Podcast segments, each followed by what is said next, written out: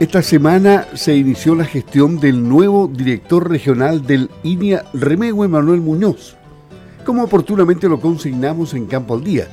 Pero en esta edición vamos a conversar con él. Pero primero hagamos una introducción porque él tiene mucha experiencia como investigador de línea y conozcamos su perfil profesional para luego también ver la parte institucional en la conversación.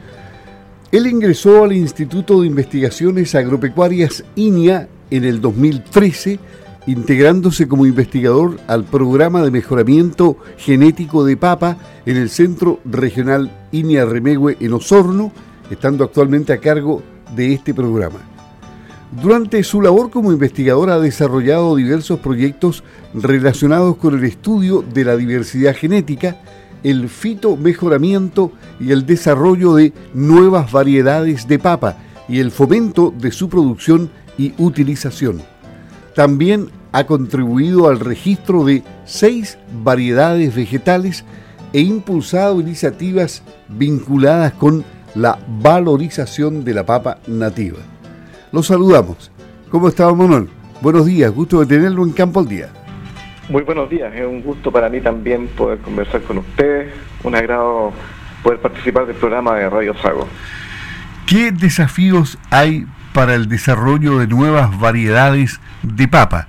Conozcamos este terreno primero. Es, muy importante en el tema de desarrollo de nuevas variedades eh, generar material genético que tenga una eficiencia productiva, que pueda eh, producir en las condiciones en que estamos ahora ambientalmente, en, estos cambios eh, agroclimáticos que están sucediendo, que son, se plantean por el efecto del cambio climático, generan necesidad de, tener variedades que se adapten a condiciones de déficit hídrico, a condiciones, eh, ojalá que permitan producir en un menor tiempo, ojalá variedades más precoces, de manera de tener menos tiempo del uso de la tierra, poder escapar a ciertos problemas sanitarios que ocurren tardíamente en los ciclos y poder hacer más eficiente el, o disminuir la huella ecológica, la huella de carbono, la huella de agua, de manera de tener una producción más sostenible. En ese sentido, el, el, desarrollo de nuevas variedades de papa es muy importante la eficiencia productiva y también las posibilidades de agregación de valor.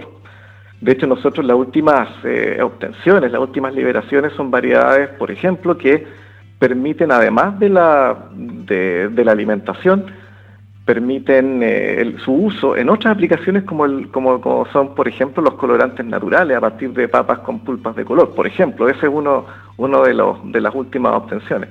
Y siempre hemos estado trabajando en el tema del para la obtención de variedades hacia el mercado en fresco, que sean eficientes, adaptadas a, a los sistemas productivos y que también con una buena calidad y, aptitud para distintos usos, especialmente el mercado en fresco y algunas aplicaciones industriales. La papa es sensible a una serie de enfermedades, pero aquí estamos bien protegidos. Este, esta es una zona especial, ¿no? Sí, la zona de la región de los lagos es una zona que se caracteriza por un gran potencial un gran potencial productivo. En realidad toda la zona que tiene que ver con, que al sur de la provincia de Arauco, la región de la Araucanía, los ríos, los lagos, incluso más al sur, es considerada el área libre de plagas cuarentenarias, está libre de una serie de enfermedades o problemas sanitarios que, que, están en, otra, en otras regiones del país, que están en otros países, pero no están presentes o si lo están, han sido bien controladas, han sido eh, puestas en, a, resguardo esos focos que pudieran haber aparecido plagas cuarentenarias en algún momento. Y eso hace que esta zona tenga un alto potencial productivo y un alto patrimonio fitosanitario. Y funciona entonces como un centro semillero para todo Chile. Entonces estamos bien a resguardo de esa ese tipo de problemas sanitarios, plagas cuarentenarias como el nematodo dorado, la marchitis bacteriana, el carbón de la papa, que si bien puede que hayan sido detectadas en algún momento, han sido, bien, han sido puestas bajo control oficial. Y eh, es una zona con un gran potencial también del punto de vista de la biodiversidad. Es el sur de Chile, especialmente el archipiélago de Chiloé y las islas adyacentes, es una zona de, de considerada un centro secundario de origen de la papa, un centro de diversidad de la papa, y hay, hay grandes posibilidades también de agregación de valor en torno a todo ese material genético. O sea, entonces, em, el potencial, como dice usted, para la producción de la papa en las regiones de los ríos y los lagos eh, tiene, tiene futuro. Somos una zona libre de plagas y mm, no estamos libres de, en todo caso, de que se introduzcan de repente, pero hay, hay barrera eh, fitosanitaria. Hay, hay barreras fitosanitarias, hay mecanismos de control eh, y, las condiciones también agroecológicas, agroclimáticas no son tan propicias para esas plagas, pero sí es necesario mantener una, vigilancia constante para justamente mantener este tremendo patrimonio fitosanitario, que está muy ligado al alto potencial productivo de la región. ¿Y cuál es la recomendación para el productor para mantenernos así?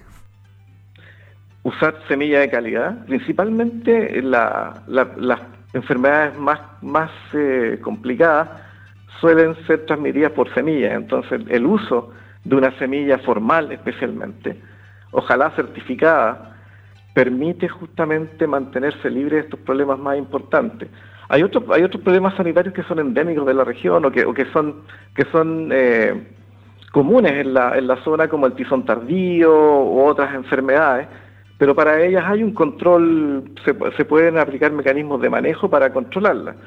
Sin embargo, estas otras plagas son mucho más complicadas una vez que se introducen, por eso el tema del, uso de semilla de calidad, trazabilidad, semilla formal, ya sea principalmente, eh, ojalá certificada, también puede ser corriente, que está dentro de la semilla formal, pero una semilla de origen conocido, semilla formal, ojalá certificada es esencial para mantener esta, este patrimonio fitosanitario y mantener el potencial productivo de la región.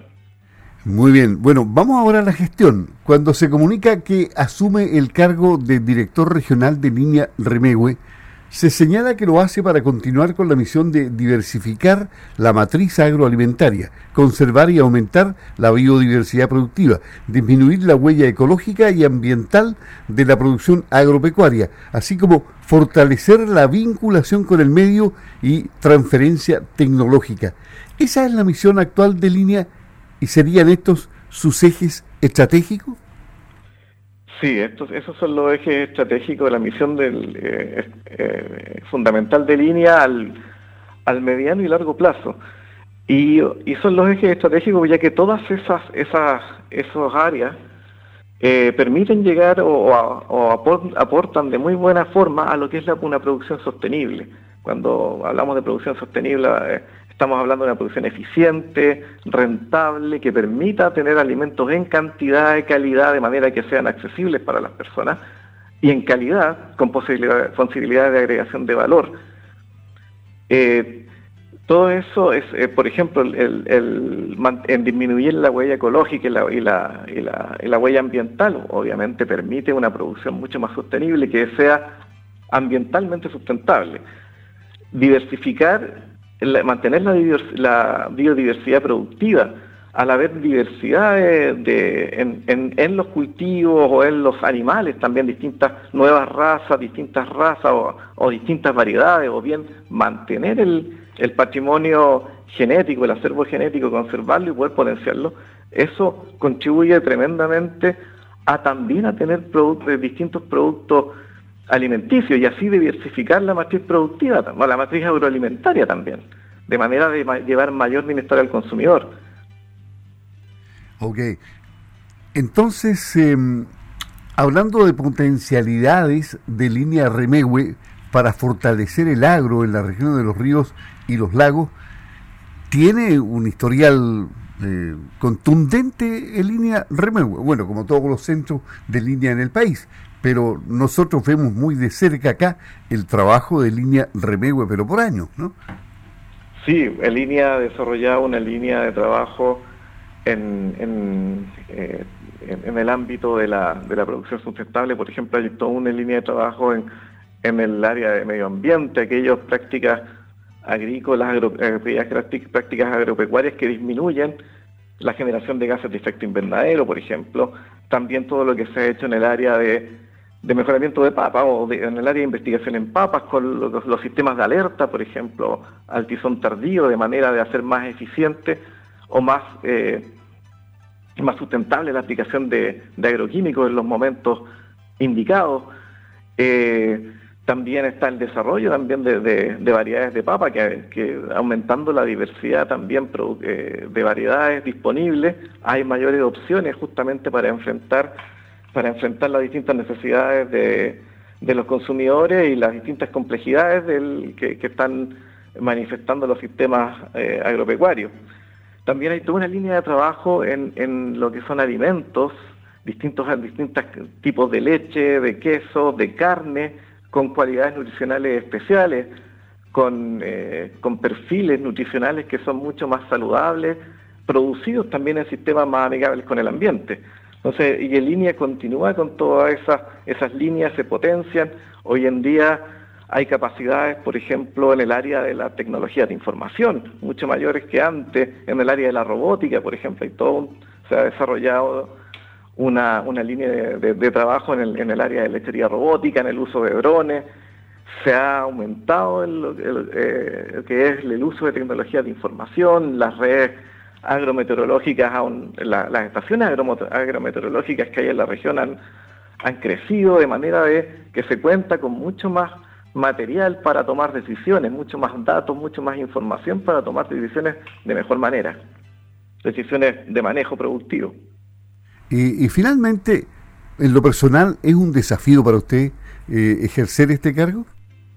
Es un desafío y es un honor, es realmente un, honor poder eh, realizar la gestión de, de INEA Remewe, esta institución tan importante que entiende los desafíos de la agricultura regional, que se esfuerza para poder plantear soluciones, realizar transferencias tecnológicas, generar tecnología y que tiene un capital humano y unas capacidades que son realmente para mí muy, muy importantes y por lo tanto es un, es un, es un desafío, pero un tremendo honor.